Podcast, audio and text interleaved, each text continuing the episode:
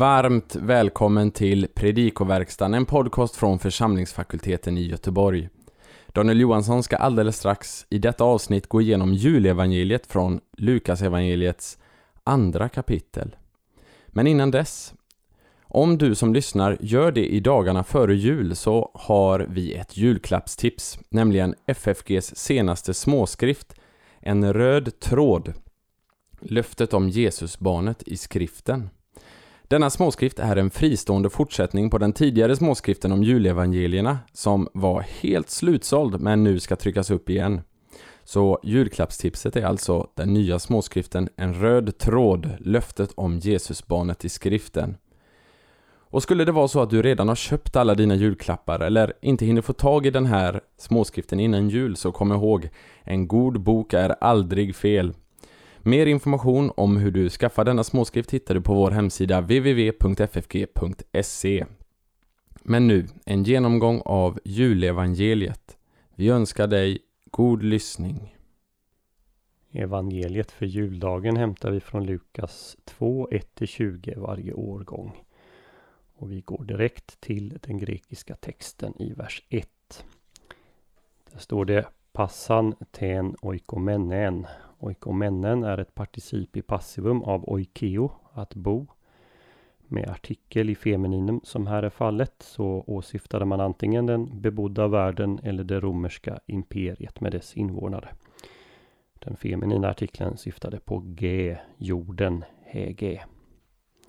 Vers 2. Haute apografe prote kan förstås på åtminstone fyra olika sätt, vilka också har konsekvenser för hur väl händelsen kan passas in i det som är känt från den här perioden. Först kan man tänka sig att det demonstrativa pronomenet haute eh, är subjekt till egeneto, det hände. Då får man detta var den första skattskrivningen. För det andra, eh, haute apografé kan vara subjekt och prote vara predikativt adjektiv. Denna skattskrivning var den första när Quirinius var och så vidare. Det tredje alternativet, haute apografé prote, är tillsammans subjekt. Denna första skattskrivning skedde när Quirinius var. Notera att substantivet saknar artikel. Det skulle tala för alternativ. Ett substantiv som modifieras av ett pronomen har normalt bestämd artikel om det är subjekt. Men uppenbarligen har en del avskrivare förstått det som alternativ 2 för i flera handskrifter lägger man till artikeln framför substantivet apografe. Denna läsart eh, stöds också av Sinaiticus och Codex Besai som kastar om ordningen på egeneto och prote. En fjärde möjlig översättning är en variant på alternativ 2 där adjektivet prote tas i betydelsen främst. En betydelse som ordet har på flera ställen i Nya Testamentet, till exempel i Markus 12.28.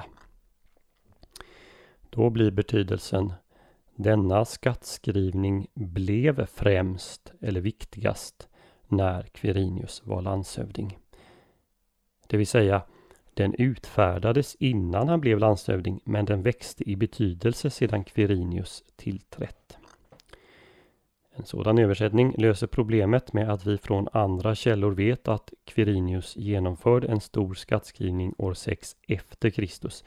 Efter att Arkelaus eh, av romarna avsatts som regent i Judeen. Det här är en skattskrivning som Lukas i, eh, nämner i Apostlagärningarna 537 och då kallar han den för tes apografes skattskrivningen med bestämd artikel. Kejsar Augustus utfärdade skattskrivningar för hela sitt imperium vid åtminstone tre tillfällen, 28 f.Kr., 8 f.Kr. och 14 efter Kristus.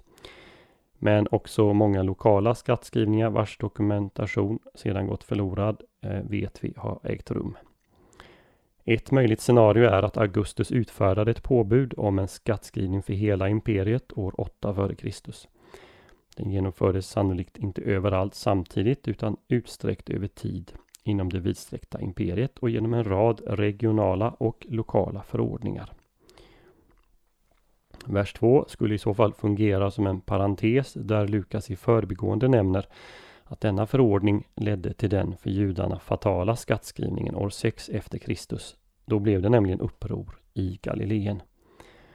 Den skattskrivning som ledde Josef till Betlehem var en tidigare lokal tillämpning av Augustus förordning från år 8 före Kristus. Det finns en del stöd för en sådan tolkning i grammatiken då det verb som används om den övergripande förordningen i vers 1 apografestai, i vers 3 eporevonto och apografestai. De verben är alla presens med pågående betydelse. Medan de verb i vers 4 och 5 som beskriver Josefs agerande är aorister, anebe och apograpsastai. I vers 4 finner vi att Josef är av Davids oikos och patria. Orden kan förstås som synonymer, men det är också möjligt att oikos, hus, är det vidare begreppet och att patria avser det mer specifika, nämligen den kungliga ätten. Översättningen av begreppet katalyma i vers 7 är av stor betydelse för hur man förstår situationen. Traditionellt har det översatts med härberge eller värdshus. Problemet med detta är dels att Lukas använder ett annat ord, pandocheion, när det i Lukas 10.34 otvetydigt är frågan om ett värdshus. Eh, dels har ordet en annan betydelse när det används senare i Lukas 22.11 om det rum i vilket Jesus firade påskmåltiden. Det troliga är att med katalyma avses det gästrum som ofta fanns på taket på ett hus. Den i julspel ofta framställda scenen med Josef och Maria som förtvivlat knackar på dörren till fulla värdshus har knappast stöd i texten. Vers 6 understryker med en presens infinitiv att de redan är på plats i Betlehem när verkarbetet satte igång. Egeneto de ento eina autos eikei. Det hände när de var där.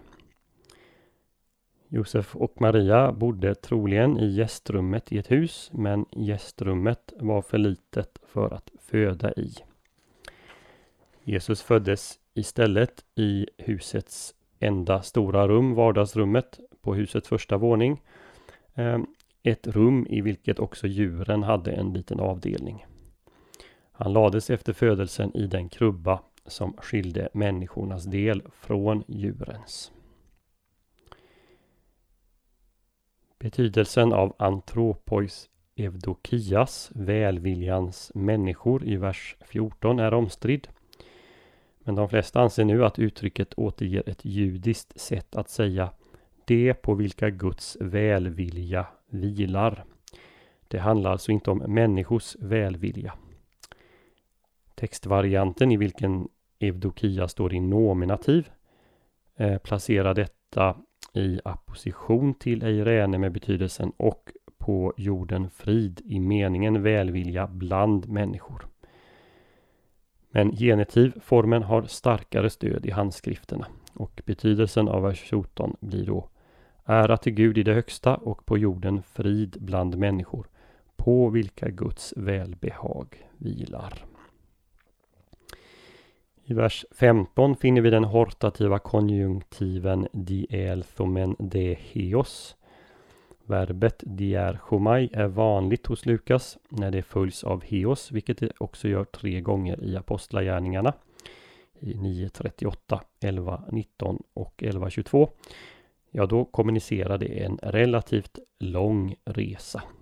Det skulle kunna tyda på att det var en bra bit ifrån det ställe där herdarna befann sig in till Betlehem och det hus där Maria och Josef och den nyfödde fanns.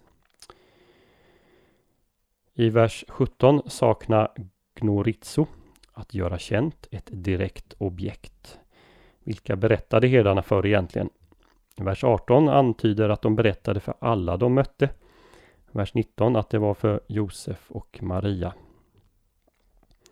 Med tanke på kung Herodes grymhet och att ett av hans pelats Herodium låg bara fem kilometer sydöst om Betlehem är det väl tveksamt att herdarna verkligen talade vitt och brett om vad de varit med om. Kanske man därför snarare ska förstå vers 18 som en referens till dem som var i det hus där Maria födde. Till sist eh, vers 19. De svenska översättningarna lämnar orden eh, taremata som betyder orden oöversatt eller så tar man taremata i meningen saker och översätter med allt detta. De flesta översättningarna har eh, ting här, det vill säga att Maria begrundade både det som skett och det herdarna talat. Men i ljuset av vers 17 där det står att herdarna omtalade det ord som talats till dem av ängeln. Perito rematos to lalethentos. Är det möjligt att man ska ta remata i sin grundbetydelse, nämligen ord och att Lukas särskilt lyfter fram att Maria bevarade orden från ängeln som herdarna fört vidare till henne. Julevangeliet faller naturligt i tre större delar. Den första, vers 1-7, beskriver födelsen och anledningen till att den skedde i Betlehem. Den andra, vers 8 14, eh, beskriver hur herdarna utanför Betlehem får reda på vad som sker. Och den tredje, 15 20, deras herdarnas möte med den nyfödde och deras berättelse om vad ängeln uppenbarat för dem. Och så några övergripande kommentarer. Kejsarens imperievida skattskrivning anger inte bara datum för Kristi födelse, den ställer sannolikt också upp en medveten kontrast mellan Augustus och Messias. Det var nämligen så att kejsar Augustus hyllades som Guds son. Han betraktades som hela världens frälsare. Han var den som bringat fred till hela världen, den vi kallar för Pax Romana. Och han brukade skryta över det. Augustus födelsedag firades som just evangeliet, den goda nyheten om början till en ny värld. Augustus själv var evangeliet personifierat. Nyckelord som Herre, Frälsare, Guds son, evangelium, fred, frid var alltså bekanta för antikens folk och man associerade dem med ingen mindre än kejsaren själv. Det är mot denna bakgrund Jesus föds i Davids stad Betlehem i imperiets östra utkant. En ängel förkunnar ett annat evangelium. Evangelium är budskapet inte om Augustus födelse utan om en judisk Messias födelse. Han är den verkliga frälsaren, han är den sanne Herren och Guds son, jämför med 1 32 och 35. Ty idag har en frälsare blivit född åt er i Davids stad och han är Messias, Herren. Och en himmelsk här inte den romerska, proklamera att den nyfödde bringar verklig fred till jorden. Men den efterlängtade judakungen föds så långt från glans man tänkas kan. Han står, det står ingenstans att Josef och Maria var fattiga. Som snickare i Nasaret hade Josef det troligen hyfsat väl ställt. Ändå styr Gud det så att djurens foderkrubba blir kungens första bädd. Det är inte präster, skriftlärda eller rika som får höra ängelns evangelium utan föraktade herdar och det är de som i glädje skyndar sig till frälsaren. Det mottagande Messias ska få som vuxen, ja det möter redan under hans första dagar här på jorden. Till sist två kommentarer om själva avslutningen.